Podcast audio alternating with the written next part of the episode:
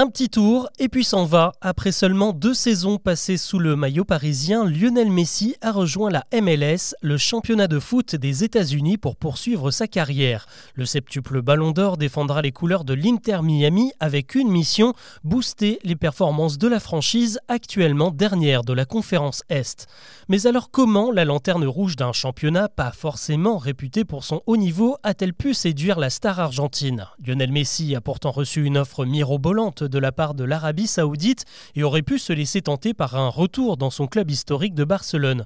Mais ce que l'on sait moins, c'est qu'en marge de sa carrière de footballeur, il est à la tête d'un véritable empire immobilier et c'est justement à Miami qu'il a réalisé de nombreux investissements ces dernières années, en particulier dans les appartements de luxe.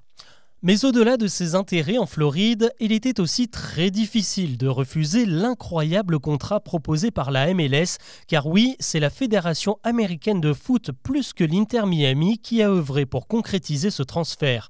La Ligue a déjà pu compter sur l'appui de Adidas, l'équipementier officiel de ses 29 équipes et sponsor historique de Messi, et sur Apple TV ⁇ le diffuseur officiel des matchs. Les deux marques se sont engagées à reverser une partie de leurs bénéfices à Lionel Messi, qui lui sera chargé de faire vendre des maillots et de faire grimper l'audience.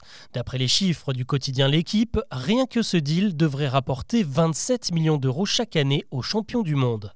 De son côté, l'Inter Miami avait aussi des arguments de poids.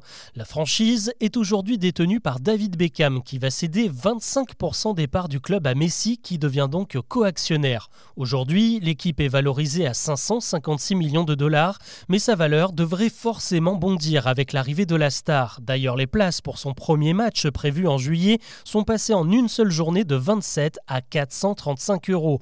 Enfin, ajoutez à tout cela le salaire fixe du joueur, encore 45 7 millions de plus par an. Ça fait un sacré jackpot et une bonne raison d'aller profiter du soleil de Floride.